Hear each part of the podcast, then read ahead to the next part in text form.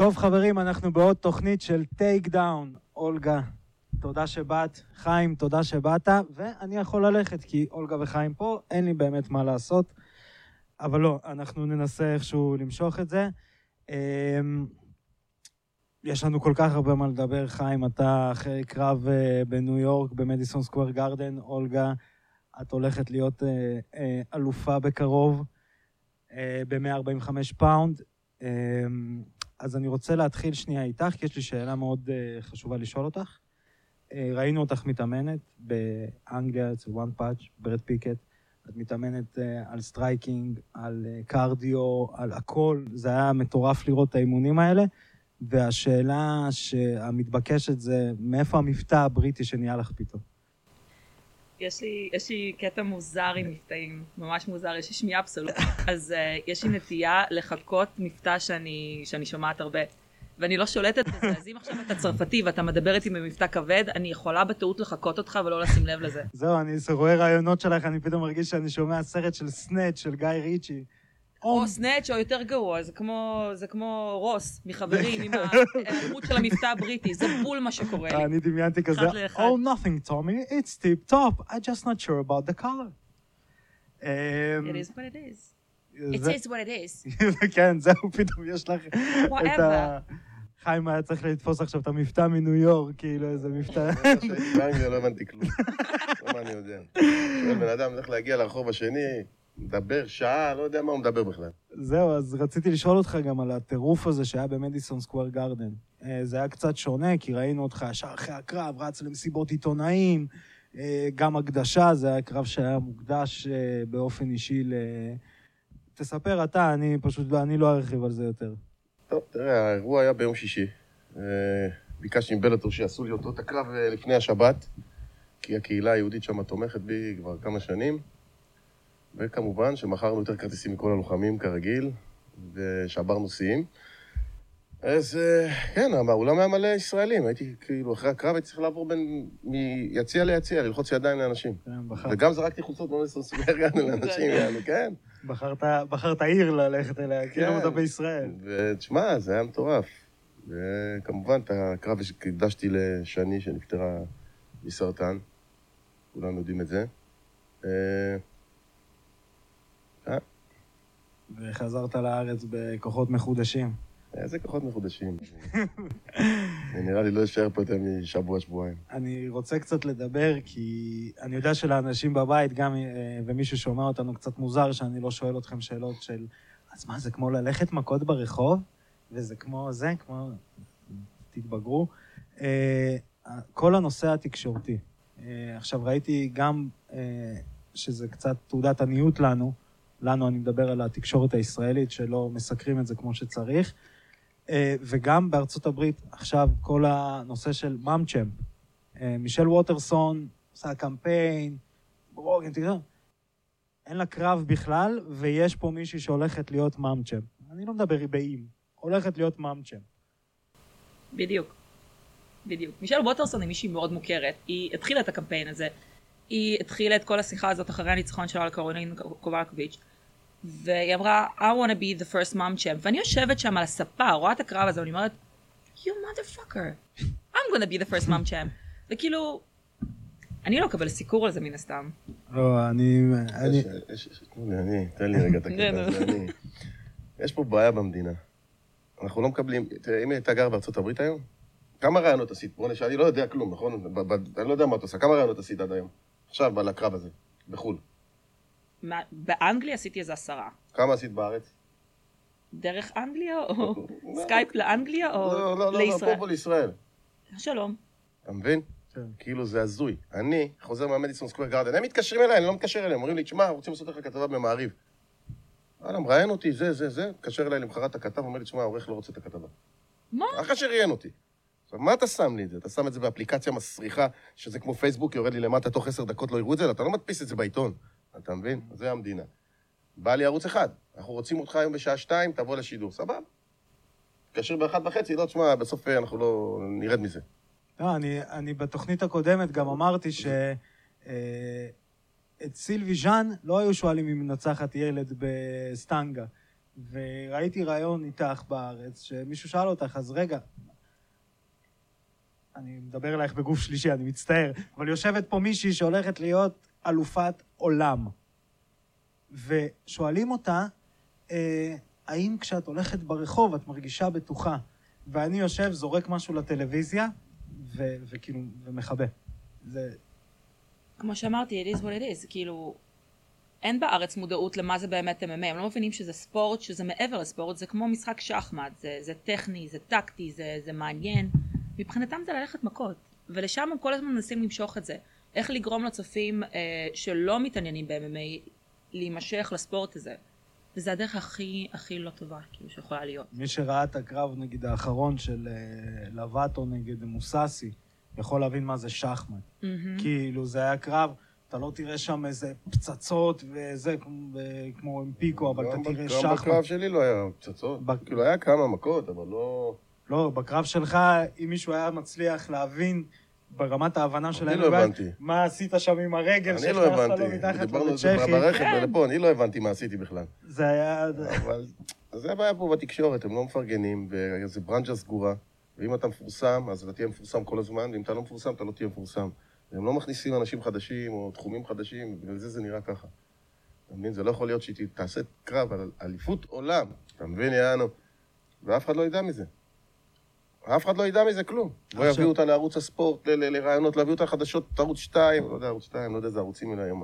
12, 13, 14, לא יודע מה הם רוצים שם. ערוץ טלוויזיה. אתה מבין? כאילו, לא יביאו... איך יש דבר כזה? אתה מבין? עכשיו אתה מדבר איתי על ה... אלופת מאמה זאת, אני יודע מי זאת, לא יודע מי זאת אפילו, אתה מבין? והיא רק אמרה מילה בארצות הברית, ותראה לאן היא הגיעה. כן? פתחה אשטג, זהו, נהיה לה ברום. אתה מבין? רוגן, כולם. כן, זה הבעיה פה. אנחנו נשארים בנישה סגורה, שאנחנו מצליחים לפרוץ, אני פרצתי את זה, חבל על הזמן בשנה וחצי האחרונים, פרצתי, אבל זה גם, זה נתקע. אתה מבין? זה נתקע, זה כאילו, אני מתאמץ כל פעם לפרוץ את זה עוד ועוד ועוד, זה נתקע. ראיינו אותי, באמת, באמת, כתבו על הקרב שלי, וזה לא דיברו איתי וכתבו על הקרב שניצחתי, וזה כתבו. זה כבר הישג. אבל אף אחד לא יבוא חוץ מהערוץ, איזה ערוץ הייתי? הערוץ בבוקר, 13, של אברי גילת, שהזמינו אותי וזה, ובאמת נתנו כבוד, אבל אתה יודע, זהו. ויש להם מזל שיש להם את מירי נבו, שמבינה בספורט. דווקא בתוכנית הזאת הייתה. אבל ככה זה נתקע. אתה מבין? היא צריכה להיות עכשיו בכל תוכנית אפשרית, היא תעשה עוד שבוע לאליפות עולם, אתה מבין? זה יכול להיות 5, כאילו לא ערוץ 5, אתה יודע, בשעה 5 בתוכניות האלה של 5, בתוכניות בוקר היא צריכה להיות, בתוכניות ערב היא צריכה להיות. מה זה? להביא אותה לטוק שואו המצחיקים האלה, אתה יודע? לא, הסיפור המדהים הרי הוא, כי דיברנו על זה כשהתארחת אצלנו בתוכנית הראשונה, שכשאומרים מאמצ'ם זה לא השטג מגניב באינסטגרם או זה, זה מישהי שמחלקת את המחנה אימונים שלה בין ישראל ללונדון, ויש ילד בסיפור. נכון. דרך אגב, איגל קוראים לו, ומפה אני רוצה לתת שאוט-אוט, וגם להגיד לו, תפסיק כל קהילת הגברים בארץ, עם הילדים מאוד כועסים עליך. כי אתה מציב רף קצת לא אפשרי. אם אשתי משאירה אותי עם הילד, עכשיו לבד, הילד לא יודע לדבר בגיל 5, תהיה לו רגרסיה, הוא לא... וואו, אני כאילו... אם לא הייתי קרח, הייתי מוריד בפני יגאל את הכובע. It takes a village. כן. ולדעת שהילד שלי במצב האופטימלי גם בלעדיי, עד כמה שלי זה קשה, זה מדהים בעיניי, כי הוא עושה הכל. הוא עושה הכל. הוא גם עובד, הוא גם נמצא עם הילד, הוא כאילו מלמד אותו, הוא איתו, הוא אבא מדהים. אז כאילו זה פשוט משאיר אותי במצב רגוע להיות יותר במחנה. מה שאני מרגישה מבפנים זה אחרת לגמרי, כן? אבל הוא נותן לי את כל האופציות לעשות מה שאני צריכה לעשות כדי להגיע לטופ של הטופ. עכשיו, פה רציתי קצת לדבר יותר על הנושא באמת של המחנה אימונים, כי שניכם התאמנתם גם בחול וגם בארץ, חילקתם את המחנות אימונים שלכם, אני יודע שחלק מהאנשים שמאמנים אתכם פה טסים איתכם, מתאמנים, כל אחד, מה אתם יכולים לספר על ההבדלים? לא, אצלה זה שונה, כי היא טסה, מתאמנת, חוזרת, אני טס, נתקע, אני לא חוזר. כן, אז אצלה זה יותר קשה לדעתי, כאילו, טיסות וזה, אני הייתי צריך לבוא לבר מצווה של בן אחי. זה היה שיקול כאילו 3 שבועות לפני, לבוא לבר מצווה, שיקח לי 10 שעות נגיד טיסה, כאילו קבל פה איזה ג'טלט, ואז להיות בבר מצווה יומיים ולחזור בחזרה, אתה יודע, ואני כבר... מבחינתי הלך לי למחנה אימונים, כאילו אני שבוע שלא התאמן כמו שצריך. לא הגעתי בכלל. כולם רוצים להרוג אותי עד עכשיו. זה הוויתורים. לא מדברים איתי על זה, אבל בסדר. אני נתקעתי שם. אני עשיתי מחנה אימונים ארטקור הפעם. כאילו, כל פעם הייתי עושה, אתה יודע, אני קורא לזה, הייתי עושה מחנות אימונים כמו ברוקי 3, בהתחלה. הכל כזה פאר, הכל זה, בתים, בילות, דרכה, יש לנו בבית, חדרי כושר, אתה יודע, מכוניות, זה. ככה אביב עשה, דרך אגב, עכשיו בארצות הברית. רוקי 3. אבל הוא התאמן במכון ארטקור, אתה יודע, אז הוא היה מגיע, עד המכון הוא היה מגיע, הכל היה, 5 כוכבים מגיע למכון, זה היה נו ארטקור. זה היה רוקי 3 הסוף, איפה שהוא מתאמן, אצל אפולו. אז אני עשיתי רוקי 3 בסוף. הלכתי לדודה שלי, ישנתי על ספה, לא הזכרתי שום דירה במנהטן הפעם. ישנתי על ספה כמו כלב, בשביל לסבול, וקמתי עם עתי קודם, והייתי נוסע ברכבת, לא במוניות ולא בכלום, רק אם שהיה גשם טורף, אתה יודע, ניו יורק זה... נכנס למכון, פתאום יוצא חורף בחוץ. לא הבנתי איך זה קורה, אבל בסדר. אז הייתי, אתה יודע, עשיתי את זה ארטקור, ממש ארטקור. ויצאתי לרוץ, שאף פעם לא רץ, התאמנתי גם עם מתן גביש מהקו מגע. הבאת אותו גם ללונדון. ללונדון, לניו יורק. לא, מתן גביש הוא גר בניו יורק. יש לו מכון בניו יורק. הגעתי לשם, הייתי חייב עזרה, כי לא היה לי יותר מדי, ובגלל המחנה האימונים הראשון שלי במדיסון אצל רנזו, שם אני קצתי לפני, כבר הייתי בטראומה, לא רציתי לבנות את המחנך שטוב לי, לא טוב לזה שבא לאמן אותי, אתה מבין? ומאוד לוחמים עושים את זה עכשיו. כן, אני לא יכול לעשות ספארינג בגיל שלי, 2-3 בשבוע כמו שהם עושים. אני פעם אחת בא, אני עכשיו, יומיים אני צריך להתאושש, אתה מבין? הם לא מבינים את זה. עכשיו, בא, שם לך בן אדם בן 25, לוחם ב-UFC, הוא רוצה להרוג אותך, אני מתחיל את בואו! רגע, אני מסתכל, מה, פוק זה? ממש לא. כאילו, אני יודע שאני עולה לקרב, הוא מנסה להפיל אותי. ככה היה לי עם רובסון גרייסי. בום! לא נימן? לא, נימן גם, אבל... לא, רובסון נתן לי פצצה לפנים, כאילו, אתה יודע, ששתינו עולים לקרב עוד שבועיים. כאילו, מה אתה מנסה לעשות? אמרתי, הולך איתו ראש בראש, הלכתי איתו ראש בראש, הוא קפץ לגארד. תביני, אני מראש... בספארינג. הוא קפץ לתת לי מכות מהגארד, דפקתי לו פטישים, אמרתי, אני הורג אותו, לא מעניין אותי כלום. מה יש לכם? כאילו, אתה יודע. כן, זה בעיה אני הולך לספארינגים האלה גם, כי אתגר, את מבינה? זה מאתגר אותי, וזה הבעיה אצלי, כי אני, אתה יודע, אני תחרותי, ואני רוצה כל הזמן להשתפר, אני הולך, וזה הורס לפעמים את המחנות אימונים. והגענו מצב שאני הולך לספארינג, אומרים לי, מה, אתה דפוק, לעזוב את זה, תירגע כבר. אבל זה היה מאתגר אותי להילחם איתם עוד בעוד, כי הם בשיא שלהם, ואני, אתה יודע. ופה, אתה יודע, מתן כאילו לקח אותי, היה מוציא אותי לרוץ, עושה לי תרגילים יותר כושר, יותר דברים שלא עשיתי בחיים. לרוץ במנהטן, באמצע הרחוב. שם תקוף, אתה יודע, שלא יראו שזה אני. שם חרוקי קצת. כן, שם חרוקי, רק רוקי. כל המחנה אימונים הזה, זה היה רוקי. כל המחנה אימונים היה רוקי. אז לי זה היה אחרת. היא... זהו, אז אצלך... אצלי זה ממש שונה. דרך אגב, אני הבן שלי גם בן 18, לוחם, אתה יודע, זה לא שעכשיו, אצלך ילד קטן, זה אחרת. והיא האימא, אתה יודע. ועוד הממצ'ם. זה קשה למצוא את האמצע, את מה בסדר לכל הצדדים ומה מסתדר, וכל משפחה מגיבה לזה בצורה אחרת. למזלי, הבן שלי מאוד מבין. אז הוא יודע שאמא עכשיו טסה לשבועיים, הוא סופר 14 יום אחורה, והוא כל פעם אומר, מאמא טסה לעשות בום בום, היא תחזור עוד 14 יום עם מתנות, ברור, והכל בסדר. ועכשיו הוא קיבל אותי פשוט בחיבוקים ונשיקות, והוא יודע שעוד 10 ימים אני טסה שוב. הוא כבר מזמין לי את ההצעת פעם הבאה. ברור. פריימרק זה... נכנסים... איזה פריימרק? תקני לי מטוסי העל, מה? פריימרק. ואת יכולה לספר קצת על המחנה בוואן פאנץ'? טוב, קודם כל עד עכשיו הייתי טסה כל הזמן כדי להתאמן בטייטן, טים טייטן, וברד החליט לעשות מהלך ולעזוב את טים טייטן. אז הפעם, כל הטיסה אני ישנתי אצלו, בבית, עם המשפחה שלו והילדים שלו, והתאמנו סביב השעון, 2 אימונים בבוקר, 1 בערב, רצנו בין מכונים שיותר קרובים לבית, ופשוט קיבלתי וואן פאנץ' כאילו כל הזמן. אימונים אישיים, כל מה שאני צריכה, באמת. אבל עד לפני כן, אני כל הזמן הייתי ברכבות, כל הזמן נסיעות, יש 4 שעות ביום רק נסיעות, ממכון למכון, וזה באמת לחיות עם התיק כמו צו נינג'ה אני. בדיוק, דיברנו על זה שאת באת לפה עכשיו כמו... כי את עכשיו הולכת... מה נראה לך מפה לעוד אימון ועוד... כן.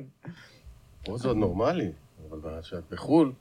זה נורמלי. אני בכלל לא יכול להגיע הבית, אתה מבין? כאילו, הגעתי למנהטן, אני חייב להישאר שם עד סוף האימונים, איפה אני אחזור? אתה מבין? אז אני כאילו, מאימון לאימון, אני כאילו מוצא את עצמי גם מסתובב עם התיק סתם, ברחוב. יושב בסטארבקס. כן, מסתובב ברחוב, שומע מוזיקה, ומחכה לאימון, אתה מבין? כן. ופתאום המאמן מבטל לך פתאום. רגע, יכולתי כבר לשכב במיטה, אתה מרצה לי עכשיו, אני פה כבר ארבע שעות. לא, זה שובר כל פעם מחדש. כן, זה... ואת לוקחת איתך בתיק את כל מה שאתה צריך באותו יום. וגם מה שאתה לא צריך. כן, שיהיה למקרה חירום, מקרה זניק, 15 מכנסיים, 15 תחתונים, 17 מגבות, כפפות תיגוף, כפפות זה, הכל, הכל, הכל שיהיה לי בתוך התיק. איך תדע? והזמנתי את הארוחות האלה, איך את אוכלת אותן? לא, שלי היו ממש טובות. הזמנתי שם את הארוחות האלה, אתה יודעת שמגיע לי האימון, העוף כבר קר, האוכל דור... לא, אבל בדרך כלל יש לך גם בכל מקום זה, מיקרוגל וזה, אז אתה נכנס למכון עם האוכל שלך, סתם דוח עם מום. איי, וואי, זה היה. וזה גם שונה, כי אנשים פה, כשאתם אומרים, אני קצת, זה לא נראה, אבל אני יודע, זה לא אומר שאני מיישם, על כל הנושא של האוכל, שזה לא כמו פה במכונים, אני מביא את הטונה והאורז שלי, אצלכם זה ספור ברמת המילימטר. כאילו, עם חיים אני זוכר שהיה, שהעלית שתי תמונות, מה היה המשקל שלך בשקילה, ומה היה המשקל שלך ברגע לפני הקרב. כמה הייתי איתה? 197 ל-180, לא? 178 ל-197. בקילוגרמים? כמה זה? זה 170 ו... רגע, נעשה לנו פה בדיוק הבדיקה. כאילו, אני אתן דוגמה. דוקטור גוגל. זה הכל? 197? מושלם חייב להיות. יש לי תזונאי ששולח את כל המיל פלן שלי למיל פרפ קמפני, והם שולחים לי את האוכל והכל ספור ומדוד. אני לא זוכר, נראה לי לנרד גרסיה. 4.5 קילו ביום. אני זוכר שלנרד גרסיה, או שלא התפסו אותי על שם, זה היה ברמת ה-12 קילו ביום. זה חולני. משהו חולני, כאילו כל הנושא של התזונה. 4.5-5. גם עד הקרב ראיתי בטוח יותר, אתה יודע. בגלל שאתה גבר, אז אני גם אגיד, בגיל 46. כן, אז כאילו זה... כמול דאגו לשרוף אותי בכל העיר. 46. הוא בן 46. אני כבר יושב שם בתוכנית עוד שנייה, אני יורד לה מתחת השולחן, 46. זה מי שידבר, אתה בן 46. אז אני אפילו רמות בגיל. 39, משהו. 46. הוא בן 46. כאילו אני רואה בכתוביות. מה אתה? הוא אוכל בין 46. אין שאלה. עפו על עניין הגיל שלך בקטע מפגר. והעניין של התזונה, שניכם עובדים עם תזונאים, נכון? ברור. אני עובדת עם תזונאים באנגליה. כמעט כל התים שלי, חוץ מהתים של מושיק בארץ, כולם אצלנו באנגליה. אני עם גילי, מישראל בודי. זהו, זה משהו נגיד שמאוד... אפילו אני לא אגיד מכעיס, יותר מעצבן, מציק כזה, כמו קוצים, שאנשים לא מבינים כמה זה עבודה מסביב לשעון, שגם אין לך את הרוח הגבית, כי זה לא... אני לא מצפה מהקהל שיבין, אבל אני מצפה מעיתונאי של 2.5 שקל, שמרוויח אחרי 150 שקל כתבה, או 200 שקל, משחק להיות $1,000,000, שיבין שיש פה אנשים שמקריבים את עצמם, להניף את הדגל של המדינה שלו, שהוא בטח גם לא סובל את המדינה שלו, אבל אין לו ברירה להיות פה. אתה מבין? מניפים את זה בכל מקום בעולם, ונותנים להם כבוד. הקהילה היהודית בארצות הברית, אני כמו סופרסטאר שם, שתבין, ב-Fifth Avenue, המצעד הישראלי, אני עורך כבוד, מחלק חולצות לאנשים, צורכים את השם שלי, אני חותם להם. היית במצעד, כן. הייתי בא, עורך כבוד במצעד. אני בא לפה. העורך החליט לו לעלות את הכתבה. לפייסבוק של מעריב. אתה מבין? אני קורא לזה פייסבוק, בשבילי האפליקציה הזאת זה פייסבוק, אתה יודע, זה יורד. אתה מבין? מה אתה דפוק כאילו? תעלה את זה, מה זה מזיז לך בכלל? כאילו, מה זה מזיז? מי יראה את זה? חוץ מאלה שאני אפרסם את זה אצלי בפייסבוק. זה כמו שאני אעלה כתבה אצלי בפייסבוק עכשיו. אותו דבר, כי זה אותו אנשים יראו את זה. זה לא מגיע לאף אחד, כי אני מפרסם את הכתבה שלו בסוף של יום, לא אף אחד אחר. אני תמיד אומר, חבר'ה, זה שאנחנו אוהבים את הספורט הזה, והספורט הזה הוא חלק מהחיים שלנו. אנשים נכנסים, לא יודע, לקרוא חדשות. אני קורא חדשות MMA. לא בגלל שכרגע אני... זה גם המקצוע, אלא זה מה שהייתי עושה ביום יום גם לפני המקצוע. זה מה שהייתי עושה תמיד. זה מה שמעניין אותי, זה מה שאני רואה. אבל אנחנו כל כך... חזי שלח לי הודעה. רוצה להגיד את התמונה הזו, רושם לי. רגוע. אני רושם לו, אני מלך לך לעיתונאים בדיוק. אין לי רגוע. אני שמח שאנחנו בצד הטוב. אז אני אומר שאנחנו נישה כל כך קטנה פה, ואנשים לא מבינים ש... כל הנושא של הפרגון, כל הנושא של בוא נעצים, בוא נעלה, כי אנחנו רק בונים את זה. זה הספורט היחיד שיש לו פוטנציאל בנייה. כדורגל, לאן יש עוד להתפתח, יש מגרש כדורגל בכל חור בארץ, כדורסל יש בכל חור בארץ, טניס אפילו יש לנו. יש, זה הספורט. זה המלחמה שלי, אני נלחם במלחמה הזאת. זה למה אני מורזב מאנשים שמלחלכים בפייסבוקים ובזה. אני נלחם בשביל כולכם. אתה מבין, זה שאני מתפרסם תוך כדי שאני נלחם, זה ברור שזה יקרה. כי אני הפרזנטור בסופו של יום של הדבר הזה. אני זה שמקדם את זה. תראה לאן הבאתי את ה-MMA. הוא היה פה לפני, מי שמע עליו? לא. לא שמעו עליו בכלל, הוא היה לפני. אנחנו היינו עושים קרבות עוד לפני 20 שנה. אני, דופריינטה, היינו עושים קרבות. מי שמע על זה אבל? היית שומע פה ושם, אבל תראה לאן הבאתי את זה, למיינסטרים. שכתב יכתוב, כתבה בעיתון בלי לדבר איתך, זה הישג, אתה מבין? בלי בכלל, כאילו, חיים גוזלי ניצח במדיסון סקוור גארדן. אף אחד לא דיבר, לא כלום, אתה מבין? זה הישג. ואנשים עוד מלכלכים. יש להם מה להגיד. במקום לפרגן ולהבין, לאן הבאתי לכם את הספורט הזה, תמשיכו, תקדמו אותו ביחד. שאפופו, אחד הדברים זה שהייתה כתבה מאוד גדולה עליך ב-MMA ג'אנקי, שזה אחד הפורומים, נקרא לזה ככה, פורום שאני לא זה... נראה לי, אתה אמרת לי, בכלל לא ידעתי שזה היה אפילו. פתאום אמרו לי, ואז פרסמתי אותה אחרי זה כמה ימים, אבל לא ידעתי שזה היה. זה אחד ה... זה כמו האתרי וחדשות ספורט שלנו, זה אתר חדשות ספורט ה-MMA הכי גדול בארצות הברית, או בעולם אפילו. וכן נותנים שם את הסיקור הזה למישהו שנגיד והיה באנדרקארד. טוב, אני מייצג משהו אחר, זה גם שונה, אתה מבין? אולי אני באנדרקארד, אבל אני מייצג משהו שאחרים לא... היא ספורטאית ברוסטר של בלאטור, היא הולכת לאליפות. אני לא הולך לשום אליפות ושום כלום, אני נלחם להראות לאנשים שאפשר לעשות דברים, גם בגיל שאנשים חושבים שאי אפשר לעשות, אתה מבין? זה מה שאני עושה. נלחם בגיל 40, 39 פלוס. בגיל, נלחם בגיל, תקדם מאוד. ואנשים, אתה יודע, אני מקבל ים תגובות, אתה יודע, נתת לנו זה, ואנחנו זה, ואנחנו טוב, אתה יודע, כאילו, נותן לאנשים יענו תקווה כזאת, זה משהו אחר. זה לא כמו ספורט, בגלל זה אני מקבל פרסום אחר, מסוג אחר. יש אנשים שזה כואב להם. אני יכולה להגיד את אותו הדבר, להיות אימא, לפעות בן 3 ולהגיע להישגים שלי זה גם לא מובן מאליו, אבל אנשים מעדיפים להתעלם מזה ולהגיד, היי, אבל את ככה ואת ככה. אז אתה יודע, זה לפעמים כאילו קצת צורם, אבל זה לא משנה את ה-outcome, זה לא משנה את מה שאני מנסה להשיג. אתה בא להגיד לי שאין סיפור אצלה? מה זה סיפור? אתה מבין כאילו, שכתב יבוא להגיד לי אין סיפור פה, אימא שמחלקת את החיים שלה בין שתי מדינות בשביל להגיע לחלום שלה, והיא כבר בפתח של החלום, כאילו. אותו, אני חושב לחלום. מהחלום, אתה מבין, יאנו? אין פה סיפור. וכמו שחזרתי מאליפות אבו דאבי, אמר לי, תשמע, אין פה סיפור. ישראלי, השייך הזמין אותו אישית, אתה יודע, עוד היום נוסעים לאבו דאבי, אז גם לא נסעו לאבו דאבי ב-2000, מי יכול להגיע? אין בזה עניין. אתה מבין, ככה אמרו לי. אז במה יש עניין? וכל השחקנים האלה שכל היום מרימים, מריצים אותם ממקום למקום, עושים אותם יותר מפורסמים, יותר מפורסמים, יותר מפורסמים. אתה מבין? לא, גם דיברנו על זה קצת בתוכנית הקודמת. נכון להיום, וזה מספרית אפשר לבדוק, אנשים יכולים לגגל, פורבס וכל מיני מקומות כאלה, יש שני ארגונים שמרוויחים כסף מ-MMA, ארגונים בכירים. זה בלאטור וזה ה-UFC. אני הזכרתי את זה בתוכנית הקודמת, אולי מישהו לא ראה, אז אומרים וואן מפסידים כסף. הם בהפסד של 60 ומשהו מיליון דולר בבור על השנה האחרונה שהיה להם סיכום כלכלי. פשוט יש שם מישהו שזה הפשן שלו והוא מחזיק 20 ומשהו אירועים בשנה עם 60 מיליון דולר בבור. אז יש רק שניים כרגע שהם הכי גדולים. מי יותר גדול? כנראה ה-UFC, אבל עדיין יש שניים שגם החגורות שלהם נחשבות אליפות עולם. כי כשמדברים על אלופת בלאטור, אז אומרים World Champion. ואת מגיעה לקרב של אליפות עולם. נכון. אחרי 6 קרבות מקצוענים בתחום.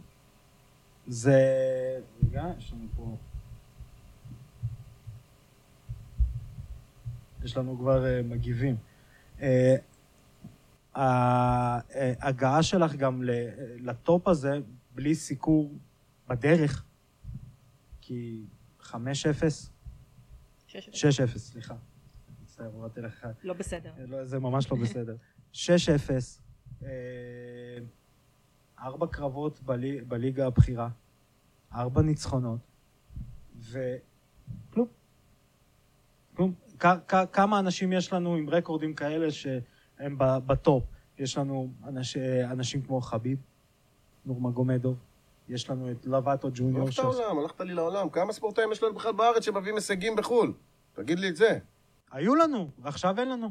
כמה? מי מגיע להישגים בכלל? ומה, איפה, מה? היה מפעם. ישימו לי 2,000 כתבות על כדורגל, 2,000 כתבות על כדורגל, אין שום הישג, שום כלום. 2,000 כתבות, הקבוצה, והזה, והמאמן, וההוא, והזה, והזה, ועל אחד, לשים אותנו, יזרקו אותי בענפים אחרים, למטה, ואז יגידו לי, אתה יודע, הנה, עשינו עליך כתבה, אתה מבין? ליד השף שמכין בורקסים. אתה מבין? אז... זה הזוי. אין הישגים פה למדינה, אין שום דבר, אנחנו עוד מביאים הישגים, אנחנו רוצים גבולות, אנחנו בכלל מרימים ענף, ספורט בארץ, הבאנו משהו שלא היה פה, כאילו היה פה, אבל לא היה בכלל בזה, ובנינו אותו. 9,000 איש באים לנוקיה. מה זה, נראה לך קטן? במדיסון סקוויר גארדן יענו 10,000 איש, תבין, פה 9 מגיעים. לא, זה גם אמרנו את זה בפעם הקודמת, שזה האירוע הספורט הכי גדול שיש פה בארץ, גם מבחינת סיקור תקשורתי, כל הנושא של ויאקום דה זון, וגם מבחינת האימפקט בעולם, וגם מבחינה הזאת שממלאים 9,000 איש בנוקיה סולדאוט. אבל כל זה לא מעניין, כי כל עוד אני מרגישה בטוחה להסתובב ברחוב, זה כן. כי זה ממש מעניין, נכון? כאילו אישה רגילה לא מרגישה בטוחה להסתובב. לא, כאילו מדברים על אירועים ענקיים כאלה, ועל הספורט ההולך והמתקדם הזה בעולם, ומה שמעניין אותם לשאול בשתי דקות שיש להם לראיין אותי, זה האם את מרגישה בטוחה להסתובב ברחוב, ומה יש לך להציע לאנשים אחרות? אנשים דרך אגב, כנראה זה, דיברנו על זה קצת, אני ואת לפני התוכנית, כנראה זה יקרה, בתקווה, זה סייבורג, שתחתום אולי בבלאטור אחרי הקרב האחרון שיהיה לה ב-UFC, וסייבורג, מי שרוצה לדעת אם מישהו מרגיש בטוח ברחוב, שירשום ביוטיוב, סייבורג פאורבום טיטו אורטיז, שטיטו אורטיז שקל 100 ומשהו קילו, היא מרימה אותו ומורידה אותו על הראש. אז אפשר לי של לדעת אם זה מרגישים בטוחים או לא בטוחים. אגב, סתינו מה הנושא, לא מעניין. לא, ברור. Not interesting. אני רוצה לדבר קצת על הנושא של הקרבות בחו"ל, כי נכון, יש לנו אירוע אחד בשנה, בתקווה שזה יגדל, קוקר גם דיבר על זה שיכול להיות שיהיו 2-3 אירועים בארץ, אנחנו רואים שבאזור באמת UK, כל האיים והכל זה קורה שם, כל הנושא של לעשות קרבות בחו"ל. חיים, אתה לדוגמה עשית קרב בניו יורק, עכשיו כל הקטע של המזג אוויר, הג'טלג, אצלך קר, אצלך הולך להיות חם, שזה הולך להיות יתרון. אז גם כל אחד, מה היה... אני דווקא נראה לי...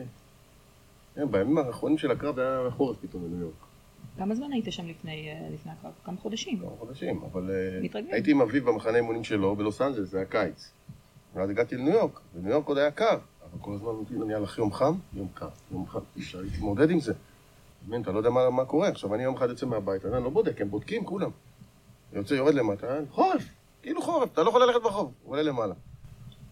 ביום האחרון, שדרך היום, אחרי הקרב, חזי כל הזמן עצר עוד את פסל החברות. אז כל פעם לא היה לי כוח ללכת איתו, אני מושך אותו עד היום האחרון לפני שהוא טס. קמים בבוקר, היום החלטנו, אתה יודע מה היה? שלג? גשם, תבין, אנחנו רטובים, ברמות, אין דברים כאלה, שתבין, גשם היינו רטובים, תבין, הכל, ולא מפסיק הגשם. קנינו מטריות, קניתי אפילו את הווילון הזה. הפונצ'ו. העיקר שחזי הצטלם עם פסל החירות. כל זה בשביל... הוא לא פספס אף בן אדם באירוע, נראה לי שונה על את חיים בחדר. חזי היה שם הזה, פתח פוטו חזי. שמעו אתכם, GSP אומר, I'm not impressed by your performance. אבל גם, כאילו, אתה מגיע, כי מתי זה היה, אתה מגיע בחודש יחסית חם פה, נוסע לניו יורק, בום, אתה אוכל... אני נסעתי בחלה חורף פה, אני נסעתי הרבה זמן. לא, נסעת לפני? כן, אני לא היה לי את הבעיה, נסעתי מרוך, עזרתי עם גב קפים. ואת מתי מתכוונת לנסוע לזה? הכל שיקול מסוים, כי כשעשיתי את הקרב בדבלין, אני עשיתי מחנה של 3 שבועות באנגליה. אוקיי. Same thing, הבדל של מה, אפילו לא נראה לי הפרש שעות. עכשיו, מאנגליה קפואה, חזרתי לארץ לאיזה 10 ימים להתרגל לחום, ואז מפה אני נסע לטקסס. כן, אני אהיה בדלס במשך 4 ימים, ומשם לאוקלאומה. יהיה לי מספיק זמן להתרגל גם לג'טלג, גם הכל כאילו מחושב. עשינו רעיון, שבוע שעבר זה שודר, עם ג'וליה בד. הרעיון היה קנדי קלאסי, מאוד מנומס, היא מאוד דיברה מאוד יפה, ואמרה שאני אקח את החגורה לקנדה, למרות שלחגורה עדיף להגיע לארץ, לאכול איזה חומוס, לעבור איזה הופעה של עומר אדם פה, ונראה לי יותר תהנה. חומוס חריפי צריכה, נראה לי. עומר אדם. כן. אתה רוצה להוסיף? הייתי עושה קרב עם עומר אדם. למה הוא מתאמן? כן. אני עושה איתו קרב. נראה לי זה היה מביא את כל העיתונים. את העיתונאים, את הכל. ג'סטין ביבר ו... כן, אני מוכן לעשות קרב עם עומר אדם. אופה. עומר. קיבלנו פה סקופ. אני מוכן לעשות איתך קרב. תשמע, 50,000 הוא יכול להביא לו פעם. ועד אחד קשורה. תקשורת שמאל. הוא מתאמן, אני, טוב, אני מקצוען. יד אחד קשורה. הוא צעיר, אתה בן 39. מה אכפת לי בין כמה? אז מה אני אגיד? אני אעשה קולות למירי מסיקה? מה? גם עומר אדם. נעשה עליו לינץ'. אז היא אמרה שהיא תיקח באמת החגורה לקנדה, ואני באמת אומר לעצמי, איפה הצבעוניות, איפה קצת הפלפל? אני אגיד לך מה, אני עקבתי אחרי הקריירה של ג'וליה מלא שנים, מן הסתם, היא מישהי מאוד דומיננטית בתחום, היא וטרן, אני מעריכה אותה, אפשר לומר שכאילו הייתה פעם איידול, נדיר להיות בסיטואציה שבה you're good enough to fight your idols. וזה בערך המצב כרגע. אבל כאלופה, היא לא עושה עבודה כל כך טובה לקדם את הדיוויזיה הזאת. היא לא אקטיבית. לא באמת, אין את הקריזמה הזאת שאנשים רוצים לראות אצל אלופות. ואני חושבת שהגיע הזמן להעיר קצת את הדיוויזיה הזאת, וזה יקרה עוד 2.5 שבועות. ואולי עם סייבורג. סייבורג, תחתמי. סייבורג. אמן שהיא תחתום, באמת. כאילו, זה עוד אחת נוספת לדיוויזיה. לזלי סמית הולכת להילחם נגד שנייט קוונה שהייתי אמורה להילחם בפרילימס של האירוע שלנו, וגם עכשיו הודיעו על ארלין בלנקו נגד אמנדה בל. זה הולך להיות 3 קרבות של פדרווייטס באירוע אחד. זה גם מראה קצת על ההבדלים בין סקוט קוקר לפרומוטרים אחרים, כמה הם דוחפים קרבות נשים. יש 5 קרבות נשים, אבל 3 מתוכם בקטגוריה שלנו. זהו. באירוע אחד. שבכלל, נגיד ב-UFC, שוקלים לסגור קטגוריות נשים, כי אין מספיק, פותחים, סוגרים. אין שם קטגוריה ל-145 פאונד, יש את סייבורג ועוד 2 נשים חתומות, וכל השאר כבר ירדו לבנטרווייט. כן. כן, להם דיוויזיה. רציתי שנדבר גם קצת על כל הנושא של ה-MMA בארץ, ובאמת, אני נדיר שיוצא למישהו לשבת עם 2 דמויות, כמוך חיים, כמוך אולגה, שיכולים להגיד, אוקיי, היינו חלק מההתעוררות של המושג MMA בארץ. אתם מסתכלים לפעמים קצת רוחבית ורואים, אוקיי, יש פה משהו שבאמת אפשר לפתח. אתה עוסק בזה גם, אבל גם את, כשאת מסתכלת, אוקיי, אני חלק מזה. בוודאי. מן הסתם חיים הוא זה שהתחיל את כל ההתעוררות הזאת, ביחד עם זה שהוא הביא את בלאטור לארץ. אבל אתה רואה פתאום עכשיו מתעוררים ילדים בני 10, בני 11, אני מתאמנת אצל מושי קידר, אני רואה אצלו חבר'ה בני 10-11 שהם רוצים להיות לוחמי MMA. פתאום נהיה להם את ההתעוררות הזאת של יש את האופציה הזאת כמקצוע לגיטימי בארץ. והכישרון גם גדל לפי זה, כבר אף אחד לא סטרייקר שקצת עושה גרפלינג, כולם הופכים להיות well-rounded, הכל מתרומם. אז מבחינתי להיות בסיטואציה שבה אני יכולה לעזור ללוחמים צעירים, אין דבר שמעשיר אותי יותר מזה. זהו, זה אחד הדברים המדהימים שיצא לי לראות בתקופה האחרונה, זה גם אצל חיים, שחיים ישב, דיברנו על זה כשעשינו את הרעיון בסקייפ, שפתאום אתה רואים את חיים מתאמן על לפות בטירוף כאילו, וחיים בין הטובים בגרפלינג שיש, ואת גם אותו דבר שאני בדרך כלל הסגנון של החיה, להצמיד לכלוב, להוריד לקרקע, גראונד אנד פאונד, מאוד כזה, אוקיי, אני יודע, זה יעבוד, זה 6-0, זה עובד. ופתאום רואים אותך כאילו... אני חייב רק להגיד איזה משהו קטן, אני רואה סרטונים שלך, ואני מראה את זה לאנשים, הם אומרים, אני מתעייף רק מלהסתכל על זה. זה האבולוציה הזאת שהיא מטורפת. אני חייבת להגיד שזו אבולוציה שיוצאת מהאדם עצמו.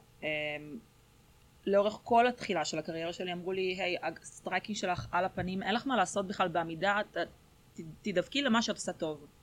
ואני לא יכולתי לשמוע את זה, כי אני לא רוצה להיות מהאנשים האלה שנכנסות לזירה ומסורות לעשות משהו אחד. אז אני זאתי שחיפשתי והלכתי ואימוני גרוף קלאסי, אימוני תאילנדי, כל הזמן לשפר. עכשיו מסתכלים עליי בצורה אובייקטיבית מהצד, אומרים, היי, that's a striker, זה בחורה שהיא סטרייקרית, שזה בכלל לא משם הגעתי. אז זה אבולוציה של MMA, אתה לא רוצה להיות בעל רובד אחד.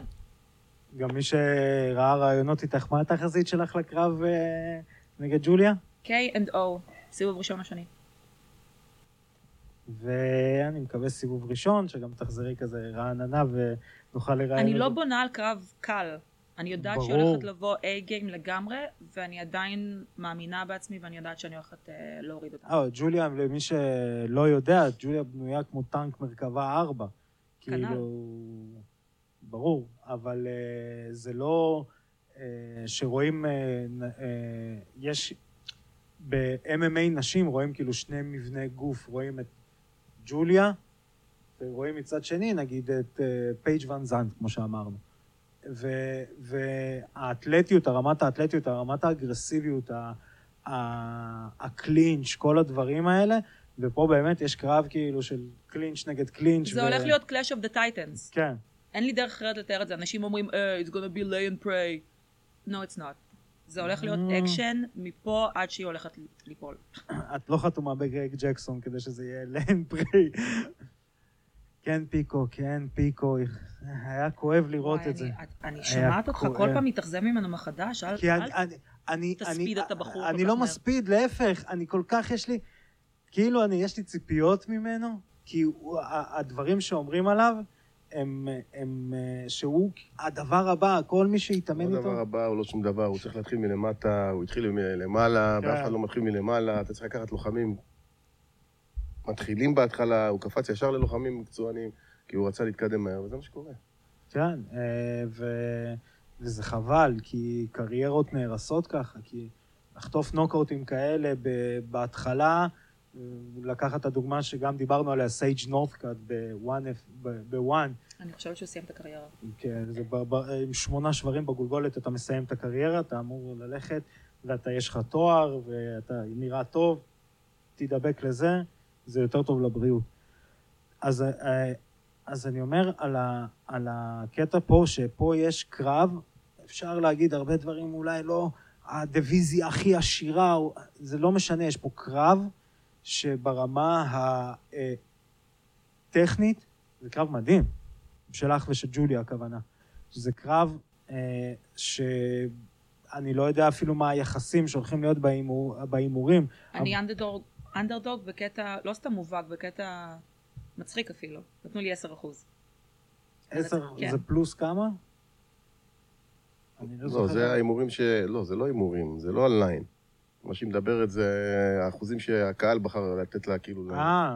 הליין יוצא, בבלאטור הליין יוצא יום לפני. זה לא כמו UFC שמפרסמים אותו חודשים לפני. ולהגיד לכם את האמת, ממש נוח לי עם הפוזיציה הזאת של האנדרדוג. זאת אומרת, שווה לשים כסף עלייך. לעשות את הרווחים ואת האחוזים. רציתי לשאול לקראת הנושא האחרון בעצם, כי דיברנו על זה גם בתוכניות קודמות, גם עכשיו קצת נגענו בזה. הרי לוחם זה עסק פרטי, ואנשים פה יודעים, אחד האמירות של עסקנים בארץ זה, עסק אתה לא סוגר, אתה עובד בשביל העסק. אתה הכל העסק, העסק צריך להיות פתוח, העסק צריך לעבוד, ואיך שומרים על שפיות? איך נהנים? מה עושים? לחיים. ונעבור לחיים. שואל אותי אם אני מגריל כפפות, אמרתי לו, כן. תחזור על השאלה רגע. איך שומרים על שפיות? כן. עם הכובע של הג'י-יוני. שמע, אצלי זה אחרת, אני לא כמו... אצלי זה אחרת. אני גם מתעסק בהפקה תוך כדי, ואני מצפים ממני להביא קהל חדש שלא קיים. תמיד, אני לא מבקשים ממני עכשיו להגיע לאוקלאומה, להביא קהילה יהודית, זה לא מעניין. אותי מביאים לניו יורק, רוצים שאני אביא אנשים חדשים שיראו את ה-MMA. אז אצלי זה אחרת, אתה יודע. ואיך נהנים בקהילה או באוקלאומה עם היהודים? אני לא יודע אם יש שם בכלל יהודים, אני לא יודע מה יש שם בכלל. אבל אני, תשמע, אני עובד קשה בשביל לקדם את זה. עובד מאוד קשה. וזה לפעמים נראה בקרב גם, שאנשים לא מבינים, אני מפסיד וזה, אבל לא מבינים שאני עד הדקה האחרונה מכרתי כרטיסים. הלובי, יושב לי בלובי, באירוע בארץ, מוכר כרטיסים לאנשים. הם בחדר הלבשה בנוקיה, הסרטון עם אנזו. ואני עם אנזו, אני תוך כדי רעיון מוכר כרטיסים. תאמין, עכשיו גם בניו יורק. תבין, כבר אנחנו, אומר לי, הבן אדם אומר לי, בוא יוצאים לה, כאילו לוקחים אותנו למדיסון, אני אומר לו, רגע, חכה, אני מחכה פה לבן אדם. בא הבן אדם, ככה. אני בא למייק, תביא לי כרטיסים, נותן לי כרטיסים, נותן לבן אדם, מביא לי את הכסף, מביא למייק ככה, והולך לצדן. מסתכלים עליי, כולם צוחקים. זה הגיע למצב שכל בלטור, כאילו, מכירים את השם שלי, מהלוחמים, עד המארגנים, עד הזה, כולם שמעו את המחירות של חיים גוזלי. ועכשיו לחזק את הסטיגמה היהודית, העסקנים. אני בלי שום קשר, אנשים כשהייתי באירוע של בלטור, שואלים, את מכירה את חיים גוזלי? וואי, איך הוא מוכר כרטיסים, זה כאילו זה הדבר הראשון שאומרים לי עליו. החבר שלי, עכשיו שהיה איתי, עזר לי בניו יורק, אז הוא ראה את של סונן. אז הוא בא, הוא דיבר איתו, אז הוא אומר לו, אתה יודע, אני עם חיים גוזלי. הוא אומר לו, חיים גוזלי זה הנאמבר 1 בכרטיסים. הוא בא, אומר לי את זה, אתה יודע. הבן אדם שבאמצעות הפה שלו מכר הכי הרבה כרטיסים ever בכל ארגון, כאילו. זה די מחמאה. ואצלך? למזלי, יש לי הרבה אנשים סביבי שגורמים לי להישאר שפויה, זה מאוד קל לאבד את זה, מאוד מאוד קל. המשפחה שלי, המאמנים שלי והמשפחות של המאמנים שלי, שזה משהו שמדהים בעיניי. להיות במצב שאני קצת בבלוז, ואני מרגישה בודדה, ויש לך בן אדם כמו ברד פיקט ואשתו המדהימה, שפשוט אמרו, היי, לא טוב לך להיות לבד עכשיו, לא משנה שיש לך דירה משלך, זה, בואי, תהי איתנו. אז ישנתי אצלם במן קייב שלו, ופשוט נתנו לי להרגיש תחושה של בית, של משפחה, עזרתי להם קצת עם הילדים וזה, פשוט עשו לי כל כך חם על הלב. או שבארץ, המשפחה של מושי קידר, אין דברים כאלה, כאילו זה לקבל הרבה חום ואהבה ושומרים עליי שפויה כל הזמן, זה... מדהים. מדהים, באמת. אני לבד. אני חי לבד. אנחנו שומרים עליך שפוי, חיים. אני מזל בארצות הברית להתאמן שם, הוא הולך לבנות את הקריירה הזה, אין לו מה לחפש פה. ואני לבד. אני קם בבוקר, אני לבד. אנחנו נשמור עליך שפוי, חיים. Come to the dark side. המקרר שלי נראה כמו מקרר ביום כיפור. אין בו כלום. וזהו. אני ראיתי זה, אפרופו, שעם הצילומים ובהתחלה עם הכוסות קפה פה, יש איזה פוסטר בבית קפה בארצות הברית, ורשום עם הענפים האלה של העץ, עם השאלות, Do you need coffee? ואז, are you Batman? Yes ו-no. אז כזה, no, you need coffee. Yes, you're a liar, you need coffee. אז אתה היחיד שיכול להגיד yes, ועדיין צריך קפה. ועדיין צריך קפה. ראית איזה קפה שלי בבית? קפה שחור. לא, זה לא שחור, לא, בדיוק הפוך. כל מיני נסים וזה, אני לא יודע מי קנה אותם בכלל, אני לא יודע מה, אני שאלתי אותם מה זה הקפה, זה מה אתם רוצים. זה כמו... וגם החלב, זכר זה הביא לי את החלב יום לפני. התאריך זה כמו בכל בית סובייטי שגדלתי בו ואני מאוד גאה בו. אצלנו קפה שחור זה נס, פשוט בלי חלב. אנחנו המצאנו את האמריקנו. אבל זה ככה בארצות הברית. אין דבר שאני שונאת יותר מזה. תקשיבו, הפיקטים לא שותים קפה. הייתי קמה בבוקר ככה, כמה הולכת, אני הולכת לחפש את הסטארבקס הקרוב. לא, הייתי יוצאת לריצת בוקר בשעה 7 בבוקר להביא קפה. אין דבר כזה להתעורר בבוקר ולא לשתות קפה. בגלל זה יש לך את המפתן. אם היית קמה עם פינג'אן קפה שחור, הייתי חוזרת עם חטבן. אתה יודע שאני בחיים לא שתיתי קפה שחור? בחיים. פעם אחת ניסיתי, כאילו זה גועל נפש, עם גרגירים בפנים. עם הלה נשתה. מה אני שותה? כמו שאתה אומר, רק אם אני שותה כאילו שאני חותך או בזה, זה קפה כאילו נס בלי חלב. זה מה שאני שותה. אז חבר'ה, קודם כל, ממש תודה על זה שבאתם. יש לנו עוד חידה להגריל.